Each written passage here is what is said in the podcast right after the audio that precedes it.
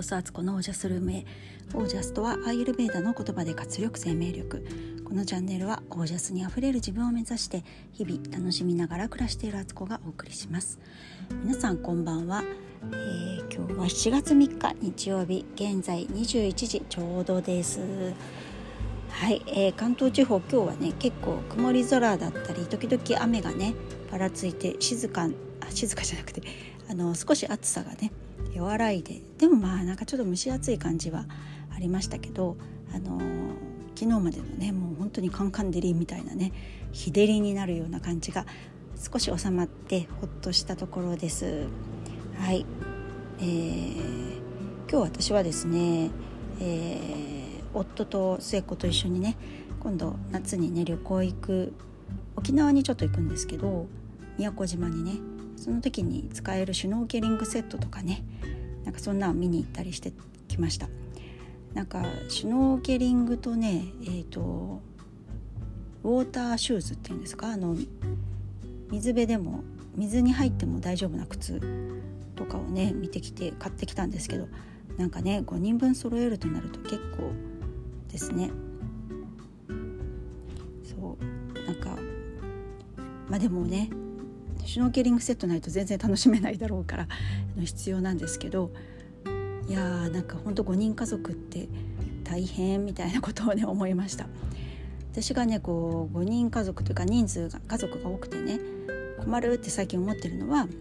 大体ねトイレがいつも取り合い誰かが入っててで他の人が入りたくなって「トイレ!」って言って叫んでね「ちょっと待って!」とかね「早くして」とかそんな感じだしお風呂もね今ねみんなもう1人ずつ入ってるのでなんか前だったらねまとめてね一緒に入っちゃいなとかあの入ってたんですけどそれで30分もあればね何人かがお風呂済んだのがそれぞれがみんな30分ずつぐらい入りたがるからもうねお風呂の順番でもねなんか最後の方はおせおせになったりとかしてねなんかこの辺がね家族大家族ならではという感じがします。はい、えー、で今日話そうと思ってることがたまたまね、あのー、今ね長女の部屋にいて、えー、テスト前だからテストの勉強をしてたみたいでねそこに広げてあった、あの教科書をちらっと見たら、え保健体育だったんですよこれが。でおおと思って何だろうと思って見てみたらまあこう思春期の体の変化だったりね性のことについてのページだったんですがすごい不思議なことにこう見てるんですけどそれぞれのね男女のあの性差のね体の違いとかはいろいろ詳しくね、あのー、一個一個のこの場所の名前とか書いてあるんですがとかあとなんか性、えーと、女性のね、えーと生理周期で体温がどう変わっていくかとかね。あとなんかストーカー行為についてとか結婚生活のね相手へのどういう結婚生活に結婚生活と健康とか。なんだ妊娠出産とかについてもね、えー、いろいろページは割かれているんですがあと中絶とか家族計画と中絶とか加齢と健康みたいな感じになって性に関するところがだいたい5ページぐらいなのかなこれ。でもですねすごい不思議なんですけどものすごく細かくそれぞれの臓器のこととかね体の特徴については書かれているし男性はこういうふうにすると快感になるあの精液を外に出すということで性的快感が伴いますとか書いてあるんですけどなんかズバリのことは書かれてないんですよね。どうしたら子供ができるのかっていうのがねなんかねさっきから探してるんですけどないんです。えーってそうでも私の時もそこはズバリ書かれてなかったのかな。んでもこれってなんかもやっとするというか一番それ大事なとこじゃないってなんか妊娠中とか中絶とか言われる前のことじゃんってそこを知らなかったらなんかいきなりそのその後のことをいっぱい話されてそれがすごく大変なんですよとかそういうことをなるべく避けましょうってことで書いてあるんだと思うんですけどあの中絶とかをね。でもなんかそのズバリのとこ書いてなかったら何のことやらっていうねなんか結果だけすごい例えばミステリー小説とかの「犯人はこの人です」とかねなんか結果だけ教えられてそれがどうしてそういう事件が起きたとかなんかそういうことが書かれてなかったらあんまなんかポカンみたいな感じだと思うんですけどすまあ書けないのかなこういうことって。でもそれってめちゃくちゃ大事だし、まあ、なんとなくみんなそういうのはね周りからの情報だったりネットとかねそういうところから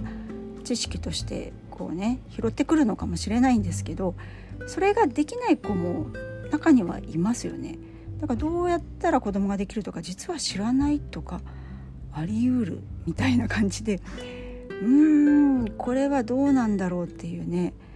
でさらにはなんか男性のことをねあの性液を出すことが性的快感を伴うということとかね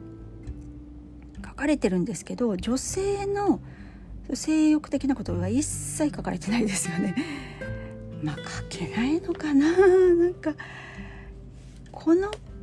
ここだけを切り取って考えるとこういう教育を受ける子どもたちっていうのはなんか本当のことを実は知らされずにたまたま自分で獲得していったりとかなんかそういうの知るチャンスがあったりとかした人はすごくそこの部分をねまた人生として楽しめたりとか深く知ったりとかできるけどそうじゃなくこの表面上だけでまこんなもんかみたいな風にして一生終わることもめちゃくちゃありますよね。なんかね片手落ちというかでやっぱまあまあね気恥ずかしい先生も教えるの大変だと思うし、まあ、こういう教科書としてねあんまりそんなねあのこといろいろ書けないのは分かるんですけどそれであったら、まあ、授業中とかになんかねそれなりの資料資料って言ってもこう子どもたちが大人になるってすごく素敵だなって思うような何かねそういうメッセージがあるものとか誰かそういうことをね鼻斜めの関係性の人とのつながりでそういう話を聞けるチャンスとかね、まあ、全員にそれを提供するってのは無理かもしれないけどなんかこれないとまずくないっていうのをちょっとね思いましたねこれね見ててね。でこの間から読んでる三佐郷千鶴先生のね「少女のための性の話」って本の中にあの自分のお母さんとかお母さんはねちょっと距離が近すぎるんだと。そういうまあ性的なこととかもその話をするにしてもそうだしあと親子のね母と娘って結構難しいところがあったりとかして近すぎるからこそ近くなれないみたいなことがあるのが普通であなたにはでもねきっと助けてくれる女性が現れますよと。それはお母さんではない可能性がすごくあるよって。だから大丈夫だよっていうようなことを書かれててもう本当にまたそれも納得したんですけどやっぱりそういう斜めの関係っていうのは意識して特に上の世代がそういうチャンスを作っていく必要性があるなってそういう責務があるなっていうのをね若い世代はやっぱりわからないからそういうの。で誰に聞いたらいいかもわからないしそういうことがあることすら知らない女性としてのね知恵生き方っていうことでね例えば月経血コントロールとかもそうだし自分の体をねどうどう成長させていくかあの本当に性的なこととかってやっぱ自分のねトレーニングの部分もすごくあると思うんですよ。それを男性主導で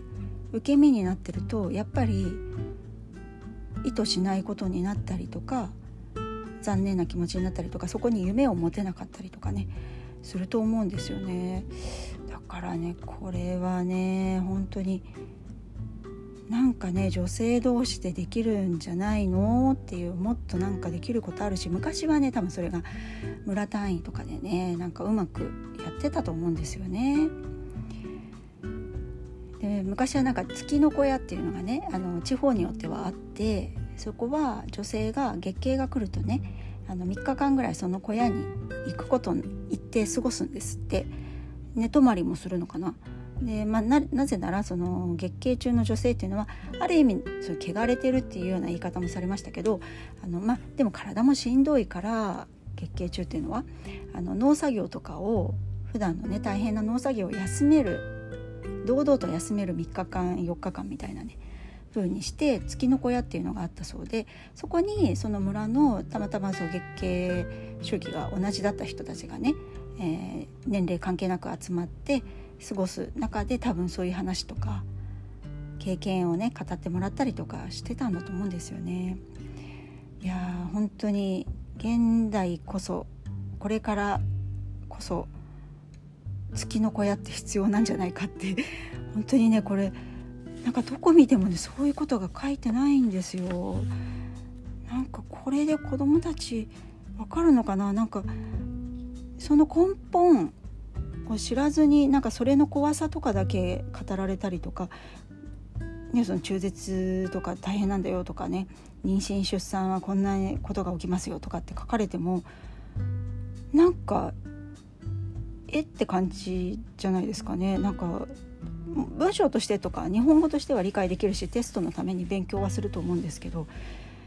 うーんというのをねちょっとたまたま今ねこのポッドキャストを録音しようと思って長女の部屋を借りて、えー、彼女の机の上に開かれてたものを見てのびっくりしてねその内容にね突然あのテーマを変えてお話ししましたけどいやいやいやもっとなんか女性同士で賢くなっていけるよね。知恵の伝授経験の伝授できるよねっていうのを、えー、ひどく感じた夜でございました。はい。皆さんどう思われるでしょうか。ねなんか難しいですよね。これもね。こういうやっぱなんか公の場で教えるあの平等に教えるっていうの？なんかこうそうするとどうしてもこう確一的になるしだけど根本とこう伝え実は伝えられないみたいなねなんかこのジレンマ何なんでしょうかね。フームウームっていう感じです。はいということで今日はこの辺で皆さんの暮らしは自ら光り輝いてオージャスにあふれたものです。オージャス月の小屋いいと思いませんか？